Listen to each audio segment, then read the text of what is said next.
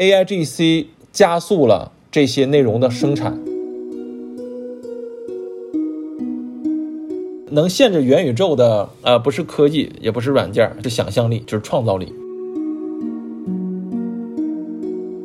元宇宙其实它真正的价值就是给所有人提供了一个创新的平台。人们对于美的追求其实是从未改变的。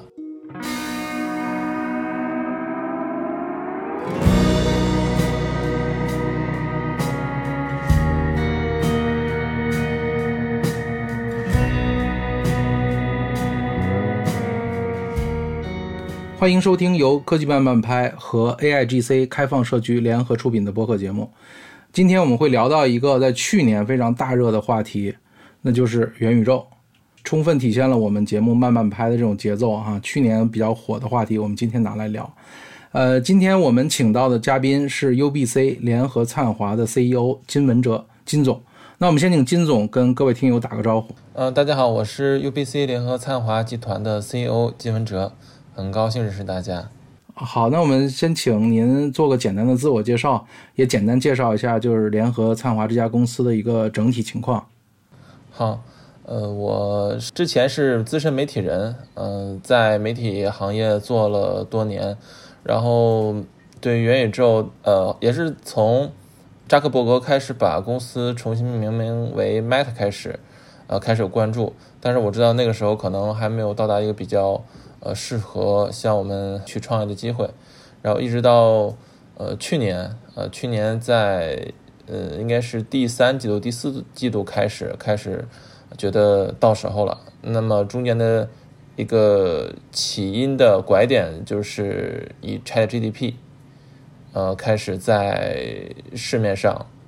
呃初露端倪，我就当时就认定元宇宙的机会要来了。对，这是我对元宇宙一个就是全身心去创元宇宙的这么一个呃出发点。我们 UBC 联合灿华目前主要是将百分之呃九十的精力都投入到元宇宙。呃，元宇宙目前主要是分三个方面，就是人货场嘛，就是我们内部分的，呃，就是数字人、数字空间，然后还有 NFT 之类的那个货币。NFT 暂时我们没有去涉猎，然后像数字人。包括克隆人，还有虚拟人。克隆人的话，大家都知道，就是真人复刻。然后虚拟人的话，它就分根据建模的风格的不同，可能分二次元的，或者是偏写实类的，对，都有。然后元宇宙空间呢，呃，它就是分嗯线上跟线下。那么我们嗯消费者更多的了解是线上的元宇宙，嗯，大家接触到比较多的可能是像元宇宙的展厅、会议。等一些空间展示类的，或者是呃比较初步的，像可以买一些东西的呃立体的商店之类的场景，这是元宇宙的空间。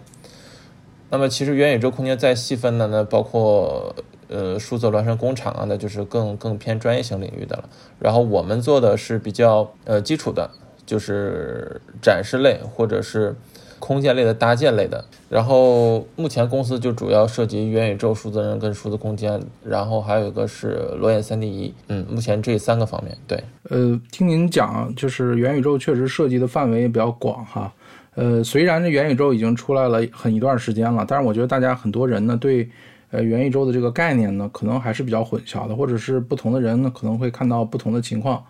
那有人讲呢，就是 Web 三点零，对吧？有的可能是觉得是区块链，或者是这种这个 NFT 等等的。呃，从您的理解来讲，能不能给我们这些小白的听众能简单的解释一下，您理解的这元宇宙大概是一个什么？好，这个问题也回答过很多遍了。那么从呃官方或者从书面语角度来讲的话，出处大家在网上能搜到，就是来来自一个一个小说里的命名。但其实再往前追溯呢，就是包括一些电影，还有一些小说，其实都有提到。它其实元宇宙，我个人了解，它是一个呃，当科技还有我们的文化发展到一定程度，必然出现的一个虚拟跟现实。交融的一个社会现象啊，我理解的元宇宙它不是一个名词啊，它绝对不是个名词，它不是一个空间或者是什么一个一个游戏的称呼，它是一个一个状态，它有有点像形容互联网或者是叫数字生活。对，只不过之前，呃，我们无论是从事什么行业，了解到数字生活、数字改革，或者是呃数字化工厂之类的，那么不涉及这方面的工作的消费者或者是普通群众，他可能对数字生活觉得离自己比较远。那其实大家如果关注有一个事件，其实已经步入到我们生活中呃所有的角落了，可以说是一种角度去诠释元宇宙这个定义，那就是我们的数字支付。就大家想一下，是谁告诉我们要通过微信支付跟支付宝去代替纸币的？这个就是在我们硬件，首先手机它能实现扫码，然后软件它能支持扫码这个科技发展当下的时候了，然后同时它又打通了渠道，也就是银行跟科技公司，也就是跟腾讯公司它的一个呃支付的一个一个协议。然后还有个基础基建，呃，有早期的二维码在普及的时候，工作人员他去地推，让每一个商户他都有个二维码，呃啊，还有一个基建是包括四 G 互联网之类的，都是这些基建技术发展到一定程度，所以电子支付代替纸币它是必然化的过程。所以元宇宙，呃，基于此，我相信大家 都会了解。我就是从大家生活中去解释什么元宇宙，就是电子支付。这个一个小场景，对，嗯嗯，对，就是因为它确实是来自于一个这个科幻的或者电影啊、电视啊，所以呢，大家就觉得这个词呢就比较科幻一点。但是我觉得您讲的挺好，就是说它其实这种状态，而这种状态呢，我理解呢就是可能确实也比较难形容，所以我们找了一个词来表达那种状态。我我刚才也在您讲的时候，我也在想，就是不是好像我们在七八十年代的生活的人，你跟他今天讲数字生活、上网。可能对他来说，他也不懂，他什么叫网络生活，他可能也难以想象。我不知道，那您现在这个状态，因为我理解数字支付呢，这个我们已经在使用了。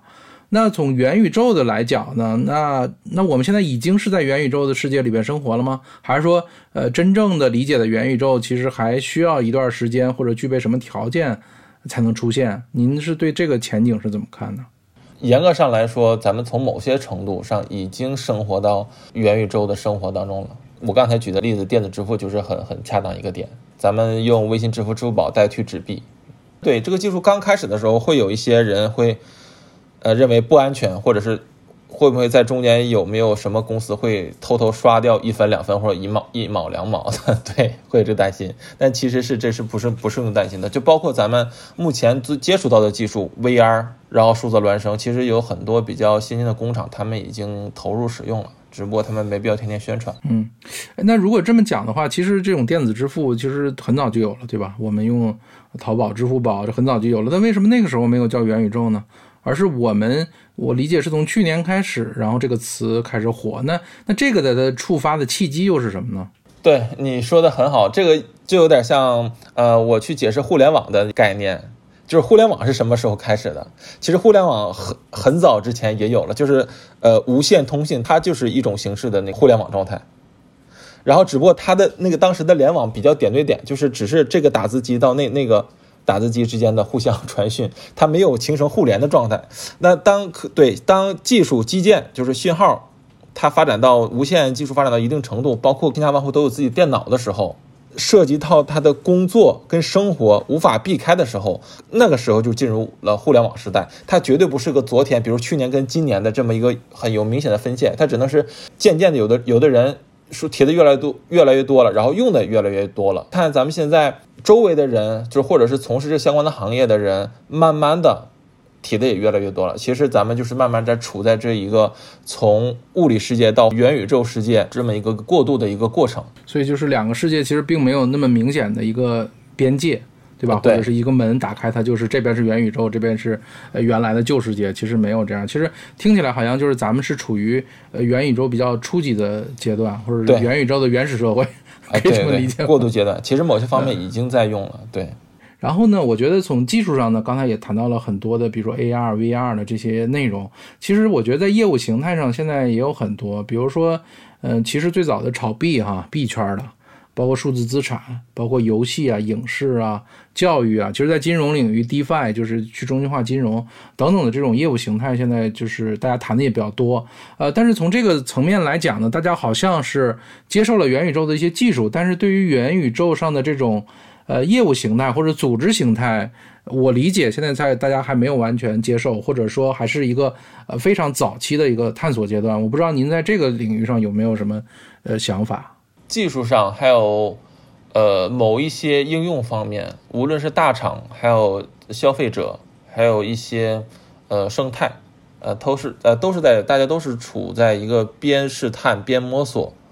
呃边去适应的这么一个环节。那咱们就说一些 NFT 吧，呃，我理解的这个通过区块链那个实现的 NFT，呃，这个呃场景，它其实是将咱们所了解的资产证券化，就是上市，变成资产代币化，然后通过区块链的技术确权，呃，使得咱们的交易形式就不只限于货币，有可能就是可以通过这个 NFT，呃，去去交易了。呃，那么这个我觉得。对于呃全世界的银行、国家银行而言，这这又是一个目前来 来看是一个比较漫长的过程，需要各国达成一个统一。对，其实有时候我觉得大家技术上好像相对来说容易接受一点，但好像如果我们谈到了这种生态组织、业务形态，这好像是人类这已经发展了上千年的一些形态，其实扭转起来，我觉得会。嗯，比较难度大一点，所以呃，再回到刚才的问，就是元宇宙在您看来，这是一个渐进发展的过程，是吧？那这个过程会是一个多漫长啊？如果这个是一个无限期长的事情，那其实大家都不用去想了啊。这个您是怎么怎么理解的？哦，我认为不会的。呃，首先它已经到了一个我说的呃白话一点，就是叠纸效应的状态。此时此刻，咱们正处于这个时态，就是呃，咱们从。目前国外的一些，包括国内的一些软件厂商，它的研发速度、更新速度就能初见端倪。早些天看到一个头部的招聘的一个一个厂家，他发的一个文章，有几个应聘者，他有对 AI 这个感慨就比较深。其中有一个做图像的，他说他刚开始知道这个 Mid January 的时候，他认为离自己很很还很远，但是他没想到他在今年在应该是六月份的时候应聘的时候。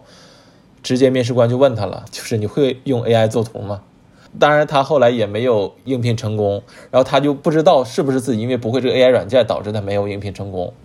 所以他回到家之后就开始学。他不学还好，就没有那个焦虑感。他越学，他越发现他跟不上这个技术的更新速度。我说的不是 Mid Mid Journey 它这一个软件，因为图像生成它不只是单一图像，它还有视频。对它还有包括剪辑的各种各样的厂家，它可能一周要出来两三个，然后他们也会自己会更新，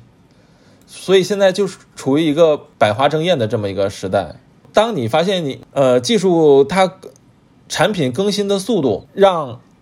去追赶它的人跟不上，那那些没有追赶的人呢，他就有点像那个那个有一个一个电影《哈利波特》那个叫叫麻瓜，就是他会分层。一个就是会魔术的，一个就是完全不会魔术的人。那他们因为看不到这个魔术世界，但哪怕看到了，消除他的记忆，对于他来说还还是好事儿，因为他知道世界没有那么没有那么先进，没有那么复杂。我感觉处于这么个时代，就是疯狂发展的速度。所以在这个目前就是这现实的客观存存在环环境之下，它的叠纸效应就是会导致跑在。头部的一些厂商，它的软件硬件更新速度会越来越快，所以有很多大佬，包括马化腾先生，他之前也在采访中说，他在听说 A I G C 的 A I G C 的时候，他认为这是几十年难遇的时代，但是他真正体验了，他个人体验了才知道，这个是百年难遇的机会，要有可能超过电去去发明代替蒸汽机的时代。对我我理解就是说您的讲到的，就是说其实技术大爆炸类似，然后呃特别是 AI 技术在这个快速发展之中，都是呃促成元宇宙马上实现的一种这个趋势或者一种动力。但是就是说呃因为对于 AI 这个话题呢，大家好像的共识会高一点啊，但是对于元宇宙这个词呢，好像在业内呢大家也有一个不同的理解。呃，比如说前一段这个马斯克好像也讲是说，这是属于一种比较流行词或者过度营销的一种词，这个包装太厉害了。但是，呃，但是扎克伯格就是从从 Facebook 改名来看呢，他就觉得这是未来一种方式啊。当然，两个人最近去约那个架还不是完全这个事儿啊。就是说，我不知道，就是在你看来这两种观点或者这种认知形态，呃，会有什么样的区别吗？还是说您是更认同哪一种？这个人工智能生成这个技术。我觉得，它能给元宇宙带来的就是，我理解的 AIGC 其实是对元宇宙它是基建，它相当于元宇宙里的嗯通信技术，就是带宽，它给元宇宙带来的就是就是无限可能。就是我们首先去呃包包括底层逻辑去想一下，AI AIGC 它就是人工智能生成的一个一个技术嘛，那它生成什么？它生成大量的文字内容、图片内容啊，这么分吧，就是文字内容跟视觉内容。那么文字跟视觉内容它丰富的什么呢？那就是咱们的感官，丰富的是咱们系统的去获获取到一个一个场景。就我举个例子，比如说电影，它给咱们传达的是图像跟文字，不只是呃视视觉传达，它还包括它的就是最重要的就是对白嘛。这种是呃图像加文字的双重感官放到咱们大脑里，它是一个综合的信息。所以咱们再抛开这个，把这个 AIGC 跟元宇宙的关系就很清晰了。AIGC 加速了这些内容的生产，就是包括那个三维建模、三维立体的生产，这些东西是服务于元宇宙具体的应用的。所以 AIGC 加速了元宇宙的发展。呃，就是您认为，就是在元宇宙的世界里，IGC 能够帮更多的忙，能够产生更多的内容。嗯、但是呢，我可能也有一个不同的想法，是说，呃，今天看来 AIGC 本身产生的内容，它从创造性来讲，或者是一会儿我们谈到的您经常谈到的美学的角度来讲，呃，感觉还是有差距的。也就是说，其实我们在一个元宇宙里边再去堆砌。呃，更多的这种目前 AIGC 产生的这些内容，因为这些内容还是来自于呃人的这个表达嘛，因为它只是预测下一个 token 嘛，那它其实它的内容并没有太多创新。那这样的堆砌了一堆这样的内容的元宇宙里面，那是值得人留恋的吗？值得人欣赏的吗？你问的问题，这其实我觉得，如果从权威性角度上来回答，其实是很难回答。那个目前肯定我是没有这个资历，然后我从我的理解去分享一些拙见。是这样，我之前在一个一个主要南京市会议上，我分享的也是这个观点，就是人类追求美这个事儿，呃，这个是天生的，就是从考古应该是两万多年前，就是考古学者在一个叫应该是阿波罗的那个洞穴中发明的一个画，那个画就是古人他用那个特殊的呃石头，呃，然后加材料去画了一个颜色，然后去记录一些他们那个生生活的一些一些场景。然后包括后来种种的考古都有证明，人类在不会对话之前、沟通之前，就他就知道去通过色彩等一些东西装修点缀自己的洞穴，就是居所。就人类人对美的追求，这个是天生的。我再举一个大家平时可能不容易观察到的例子，就是呃，这个也是科学家经过测验的。当我们走在特别干净的地方的时候，几乎没有人愿意去扔第一个垃圾。当你走到很乱的一个地方之后，你就会愿意扔垃圾，因为人，呃，他那个对美，它是有一个维护性，一个追求性，就包括爱美之心，人家有这，这是中国的老话，这这个也就是中西方的印证，还有考古那些证据吧，都证明就是人是爱美的。所以，呃，AIGC 它的能力，就包括我刚才提到那个呃求职者，他也说了，就是。他发现，经过他短暂学习之后，AIGC 做出他的画的那个水平，他感觉是他经过五六年的专业学习都达不到的，所以令他很震惊，他也更兴奋。然后越兴奋越去想学先进的软件，就会发现会有更高级的软件去让让他学。就是他呃掌握平面的之后，可能会有软件去促使他掌握动态的视频的生成，是这样一环套一环的。所以。呃，AIGC 生成了超出我们现有知识和以往学识所能达到自己更想要的一个这个结果。那这个结果就是咱们个人人类对美学的追求这么一个结果。那可能有的人还不知道，但其实我们在在自己的基因当中就是默默的去去去就是这么追求的。就包括男孩喜欢漂亮的女孩是一个道理。所以现在通过电脑的技术手段，就是 AIGC，AIGC 其实是让电脑听懂了人人的话。那么我们在跟电脑交流的时候，就是相当于人类在告诉电脑，我想要个更美的东西。当达到这个结果的时候，你才会保存到手机里发朋友圈一个好看的头像、好看的视频。我不相信有人会，哪怕这个 AIGC 生成呃东西呃是 AIGC 生成，但是一个丑的，是丑化你的，我不相信有人会主动发朋友圈。对，肯肯定是有这么个逻辑，就是人对美的追求，这个是天生的。然后，所以 AIGC 是符合。这个人类天生的诉求的这么一个工具，它目前是达到了。然后我之前也在一个会上分享过，就是为什么人们需要 AIGC？我觉得这个是肯定的，就像电子计算器代替珠算一样。我上小学的时候还在学珠算，然后当时我在在想，而且老师还要求必须得学完。但我我觉得为什么我们要学这个？是有怕有一天会断电吗？那我觉得现在。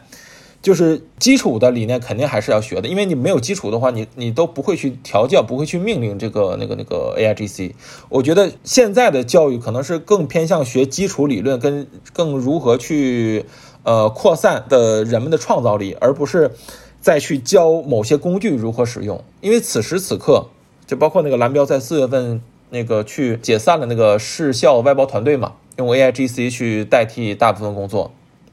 那其实它已经服务我们人类了，为了为什么我们人类不去用呢？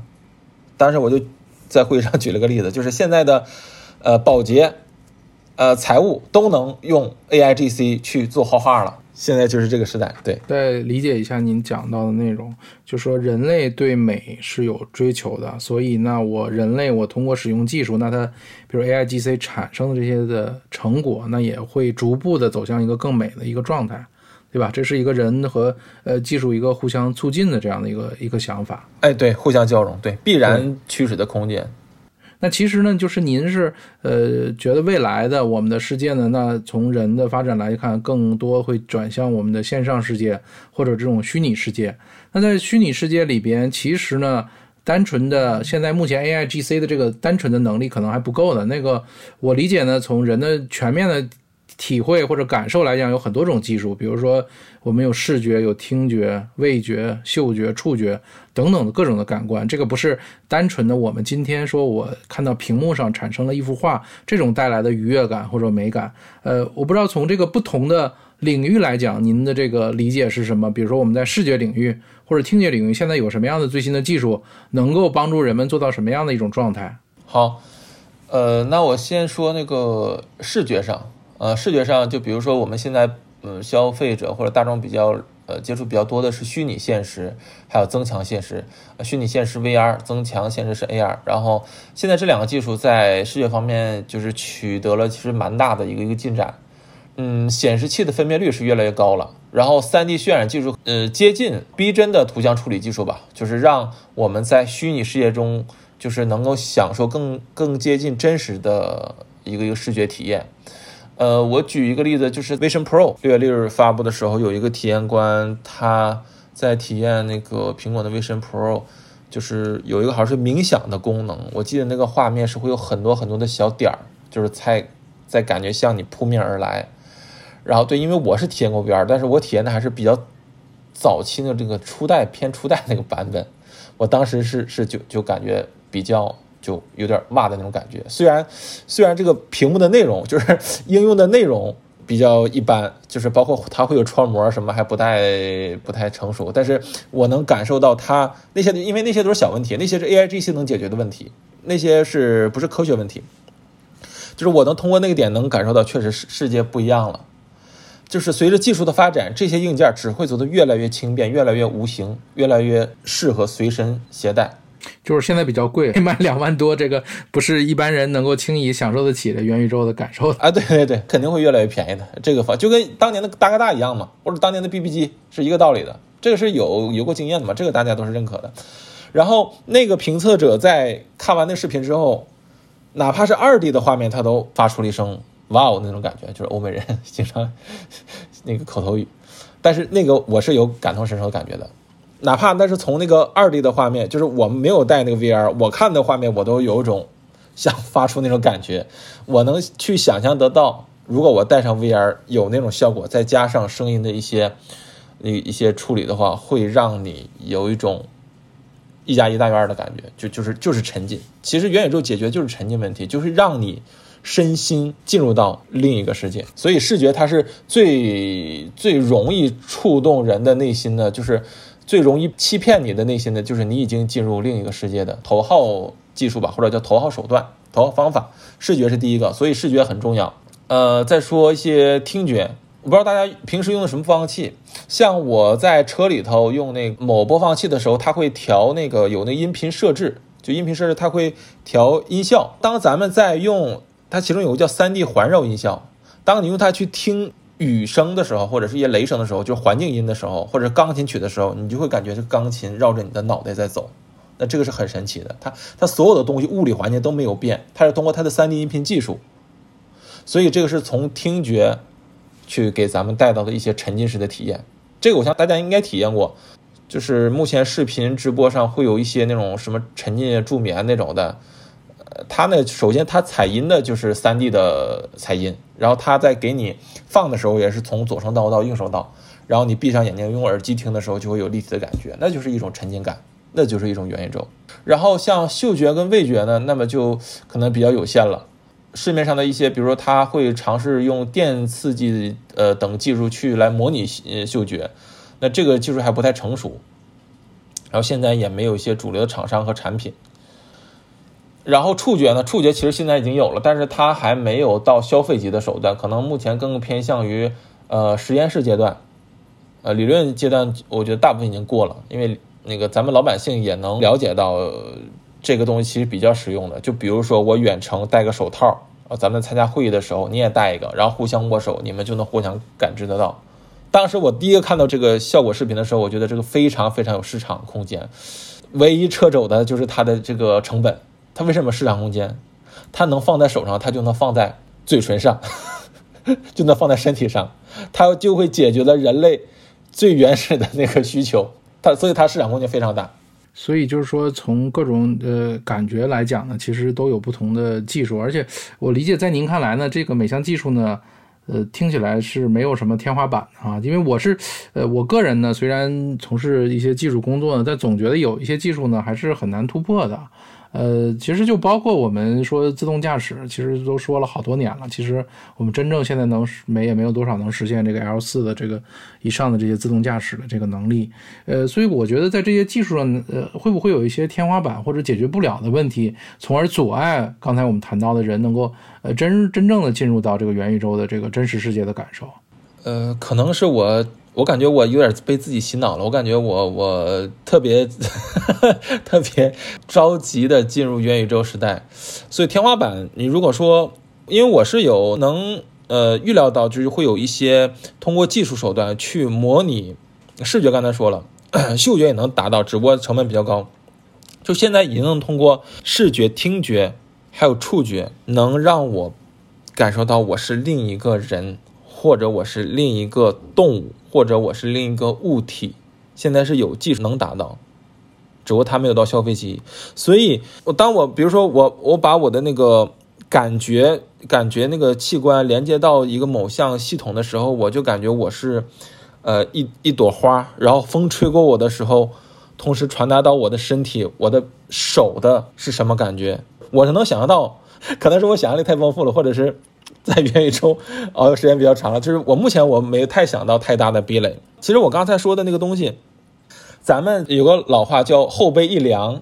感觉汗毛会竖起的时候，你是能感受到汗毛竖起的。对，其实人的皮肤它完全不是由人自主意识去去控制的，包括人的这个行动的一些信号，其实都是通过呃信号去传达的。我举个例子，咱们在哎，您您在就是平时走路的时候有没有踏空过？嗯，有，嗯，就是当你不知道地面是踏空的时候，你会发现你凭空其实是好好像能短暂一个脚能在那个凌空能好像触留一点点时间，你会有那个感觉，就是骨头突然硬了一下那种感觉。就是其实你的脚没有触到那个地面的，没有触到物理空间，但是你的你的脚面已经停了，然后你的就是骨头会有一个重力反馈，硌了一下，但其实是是踩空的，就是有那么一瞬间。嗯，您这体会太精细化了，确实是啊，对对对，咱们应该那个正常人都会有过这个体验，但是你重新再模仿、再想要那种感觉的时候，你会发现你就找不到了。对，因为当时你的大脑给你的信号，你就是正常走在地面的，你没有坑。所以你在踏空的时候会有一瞬间那个感觉，就是骨头会突然顶了一下那种感觉。所所以我说的这个这个意思就是，有一些感觉，包括大家可以去在网上搜一些那个科学的视频，都是其实不一定是物理的空间啊，这个不是玄学啊，这是个那个有那个实验的视频，不是真实的物理的世界在影响我们的感官系统，就是包括我们的触觉，它其实呃心理是占一大部分，但是心理是由咱们大脑发出的信号所所左右的。所以在外界的刺激下，我觉得目前，呃，元宇宙包括让咱们去上火星体验一下，它只要它模拟的够精细，呃，是没有壁垒，技术能达到，对，只不过是，嗯，明天或者后天的区别。我觉得一个是技术能达到，还也开始跟您谈到的那个观点有关，就是这些技术呢，它现在要综合去应用和使用。对吧？但是它不能是就像水桶似的，它这个现在有短板呢，就导致可能会差距就大一点。所以呢，我觉得就是说，您这个想象呢，或者是我们理想中的这个世界呢，确实也是挺美好的。就是说，呃，确实我们加了这么多的技术能力以后，呃，加上刚才您开始讲到的 A I G C 的这个能力。那未来元宇宙会形成一个什么样的一个状态呢？就是您之前也谈到说，关于元宇宙中的美学的这个理解和概念，呃，综合在一起，最后我们人综合下来的感受大概是什么样？感受到一种什么美呢？我觉得就是在元宇宙中，呃，虚拟现实跟现实世界交织在一起吧，就是人们可以创造出远离现实的。奇幻景象，这个景象呢是可以模拟世界呃现实世界场景，呃，这会导致就是人类或者叫这个体验者对于一个真实世界和虚拟世界的一个界限的模糊感，对于他而言肯定是美的。这个我解释一下，就有的人会有些怪癖啊，我先举一些个性例子。不 不举通用例子，个性例子，比如说有的人他找刺激，他他就愿意去火山口待着，就比如让让自己感受被想尽量离火焰近一点，或者要么就想在海里体验窒息的感觉。有的人可能会会有这种追求啊，但是这种对于他来说也是美，因为是他追求的。然后我说大部分人的情况，我举个简单例子，如果现在 A I G C 生成两个宾馆让他去体验，然后是在悬崖边的宾馆，这一个。幺零三房间它是没有收拾的乱的，然后幺零二房间隔壁这是经过收拾的，而且还放在一些什么植物点缀，他肯定去幺零二，他会觉得这个幺零三是别人住过的，这个人可能还没来，但其实是因为幺零三它是不美的，它是乱的，然后这个经过收拾的这个是，对，这是美的，这是干净的，然后环境也是美的，然后我就去入住了，所以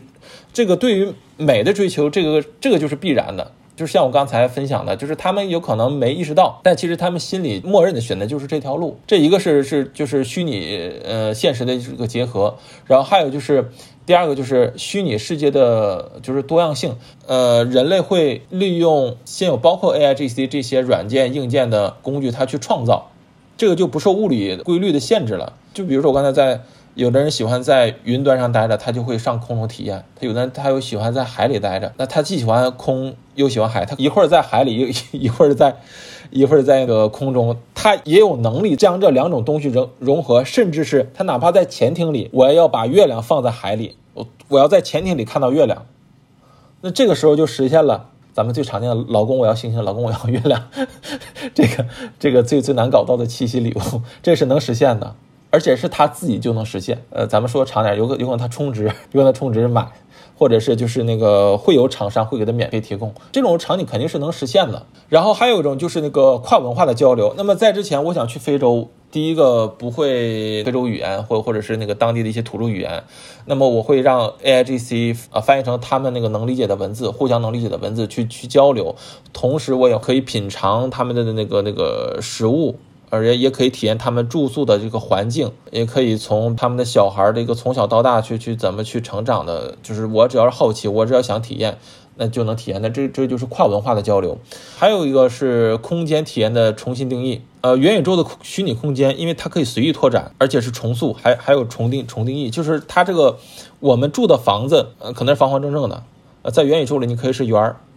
你可以是多边形，你可以是气态，能限制元宇宙的，呃，不是科技，也不是软件，是想象力，就是创造力。然后最后一个我想分享的就是，其实元宇宙关于美学的定义，它其实是艺术跟技术的融合。再举个例子，我之前用过那个早期的时候用 A I G C 呃生成的图片的时候，它是不太符合人的正常审美的，比如说它是六个手指头，现在咱们用的一些。呃，比较早期的一些 A I G C 软件图片，它还是有这个影响，就六指嘛，或者是它的眼睛可能两个眼瞳会有这些状况发生，包括不，比如说它就会缺个耳朵，那这个我们人类他就不行，他就觉得这个我肯定不会拿这个去分享朋友圈的，因为它底层逻辑是不够美，不够美的原因是因为我们人类默认对人的美的定义至少是五官正常。然后刚才我说的艺术，所以现在 AI 这次发展到它解决了六者的问题，解决了也也就是解决更美的问题，那就是解决的是艺术问题。然后艺术跟技术的融合，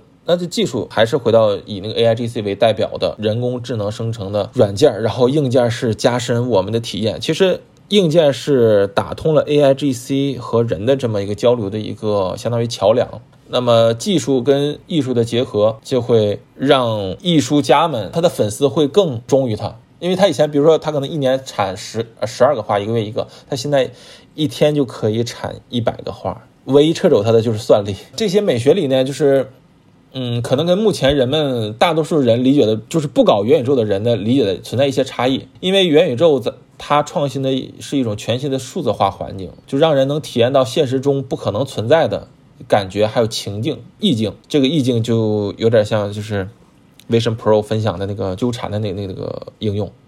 然后这些差异呢，就是给人们带来新的视角、新的审美体验，然后更加开放的思维方式。元宇宙其实它真正的价值就是给所有人提供了一个创新的平台，它把技术平权化了，让从呃，小孩到老人，然后不同工种的人都能使用他们能接触到的所有的之前所从从所未见、从所未闻的东西，能够在虚拟世界中尽情探索、创造，还有交流，就是也扩展了咱们人人类的文化，包括跟动物交流、跟植物交流，扩展了人类的艺术跟创意的边界。然后同时，元宇宙还能促进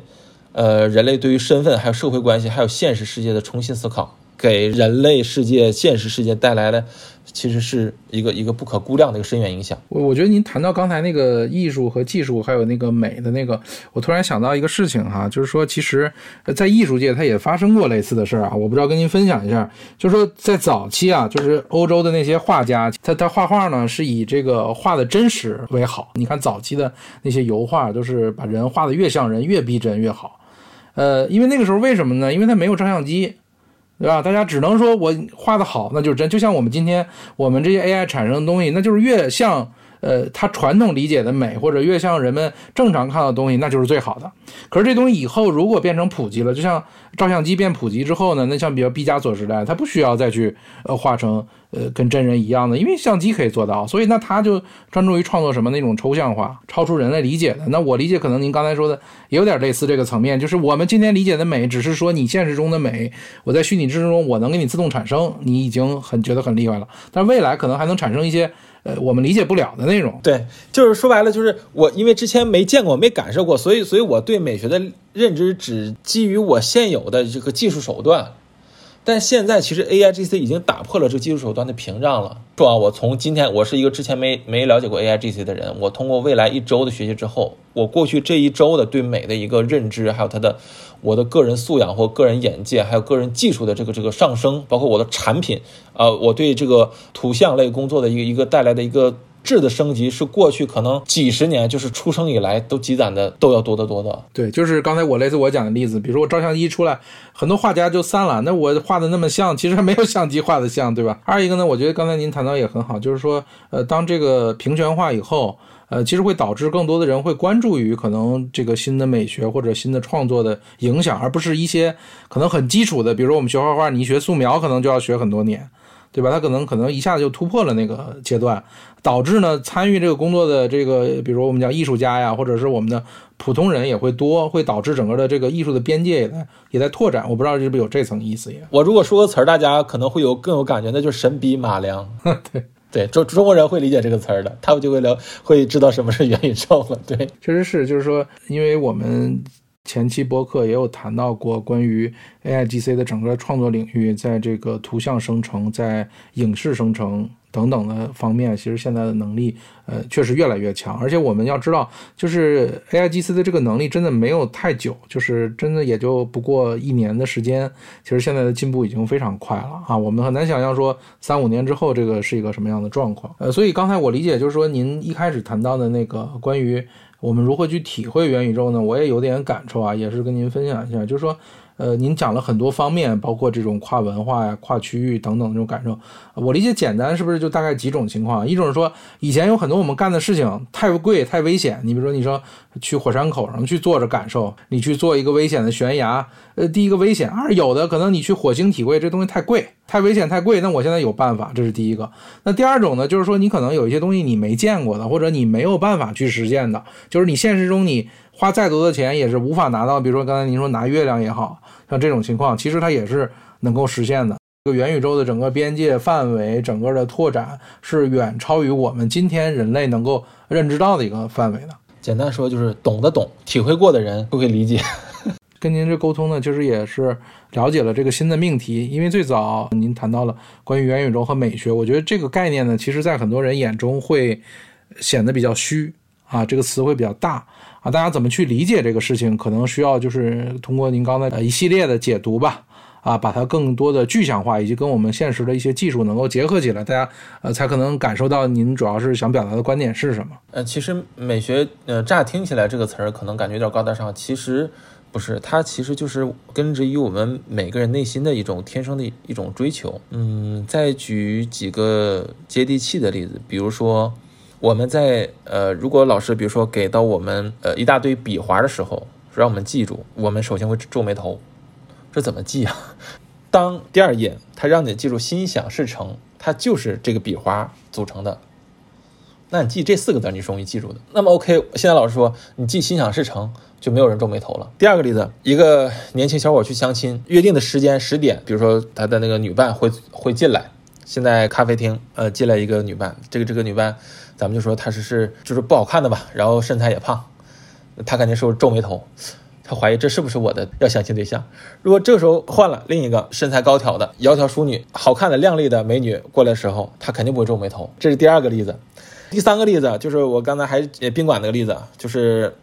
你去前前台你出差，然后开房了，你三零幺，你一进三零幺是房间是乱的，你肯定皱眉头，这别人住过的吧？前台前台是不是搞错了？就回去前台，然后说哦，不好意思，搞错了，这个没，这个是没没收拾呢，或者是别人正在住的，对吧？然后给你一个收拾过的美的房间，你不会皱眉头了。这第三个例子，再举第第四个例子啊，你去一个地方，比如说你打这出租车，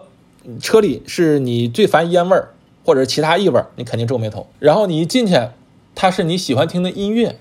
或者是那个车后面放的是那某种鲜花，是你喜欢闻的香型，你肯定不会皱眉头。所以，当人们皱眉头的时候，就是大脑在给你传递信息，就是这个东西不美，这个东西不好，你要逃避，你要换另一个选择，或者你要规避它，或者你暂时忍耐。当人们对美的这个东西的那个时候，过来一个美女跟打招呼。而同样，你也是单身，你也是渴望艳遇的人啊，这个是正常逻辑。你不可能干嘛呀？这女的只有当一个，然后呃，同样这个可以以女孩举例，一个穿着特别得体，然后帅哥过来跟你，比如说搭讪或跟你问个路的时候，你可能会欣然，你会挑起眉毛跟他呃对话，然后呃跟他对答。一个看着像一个。一个犯罪分子穿的破衣破衣烂衫的，然后他，对，有点像那犯罪分子的过来时候，看着恐怖的时候，他过来，你你肯定会冲着他皱着眉头的。那这个就是我要说表达意思，就是人们对于美的追求其实是从未改变的，其实是与生俱来的。只不过没有任何一个课程会告诉你，就是什么是美的，或者什么是好的。其实美学定义不，我刚才说的只是视觉的。其中举了个例子，就是大家有注意到，其实就是听觉。你喜欢听古典音乐，好听的音乐，那你就是对自己听觉美学的一个诉求。你喜欢闻。呃，比如说雨后的泥土的味道，还有一些什么呃香型特别的味道，比如说新发的书本的油墨的味道，就是你对嗅觉的一个美学的追求。呃，你如果是个从政者，你不喜欢别人给你贿赂去达成一项工作的时候，你拒绝的时候，你是对道德品质的一个美学的追求。然后你喜欢摸兔子长毛兔子的软毛的时候，你感觉特别舒服的时候，你是对触觉手部的啊手部的触觉一个美学的诉求。所以，人们对美学的诉求，它是通过各种感官系统去获取到的一个综合的信息，这个是绝对是天生的。就是为什么说有的那个德高望重的人，他视金钱如粪土呢？他他不他不是真的觉得金钱是愤怒，他因为他的追求远高于这些呃被金钱所束缚的人，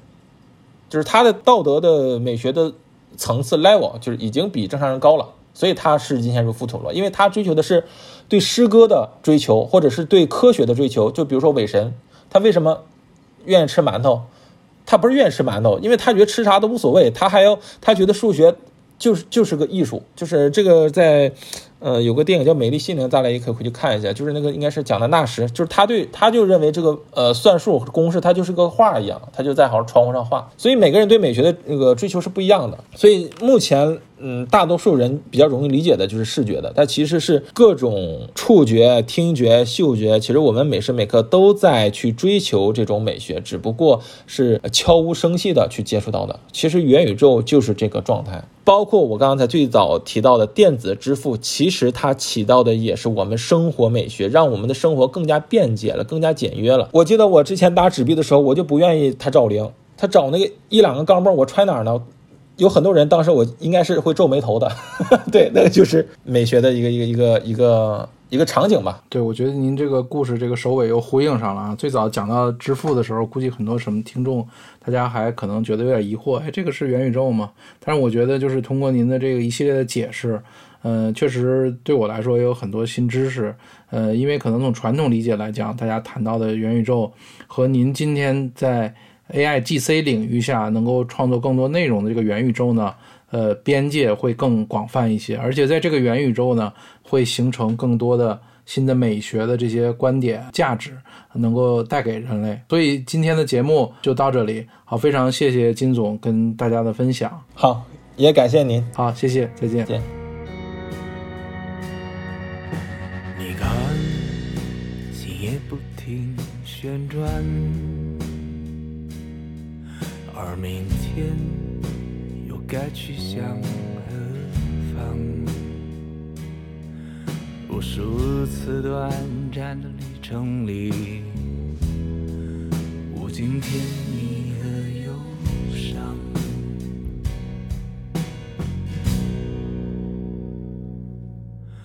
你听，远处传来阵阵。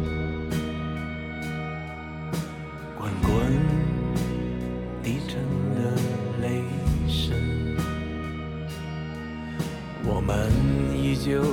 不愿离开，直到雨点打在了肩。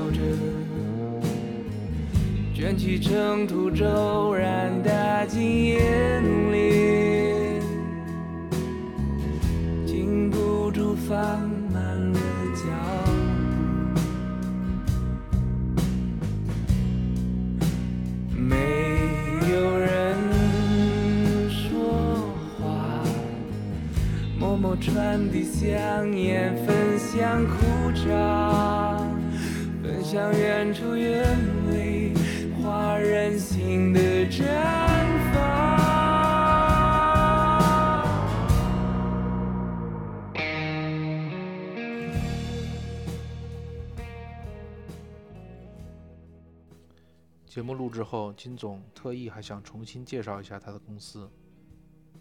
我们公司简称 UBC。嗯，全称是 Unite Bright China，跟我们中文名联合灿华的寓意一致，就是联合让中华更美。我们主要做的是元宇宙的内容设计，还有方案策划以及执行。呃，主要服务对象包括企业、学校、政府还有个人。嗯，是包括与八大美院在内的合作方，为大家提供呃稍微好看一点的元宇宙的数字人空间，还有我们的裸眼 3D 互动设备。呃，我们公司网站是 ubcmeta 点 com，嗯，还在成长期，希望呃愿意合作的伙伴咱们共同共建，多交流。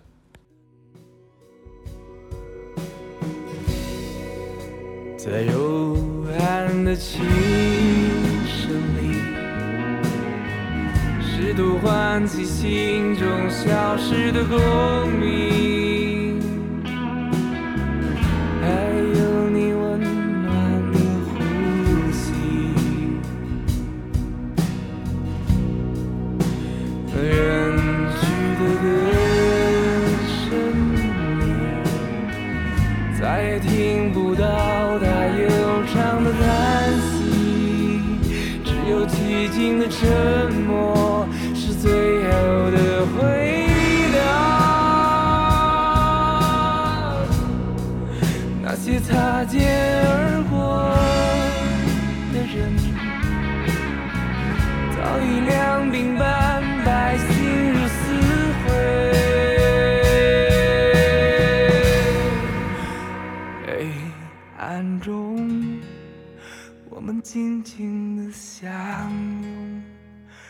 看星空闪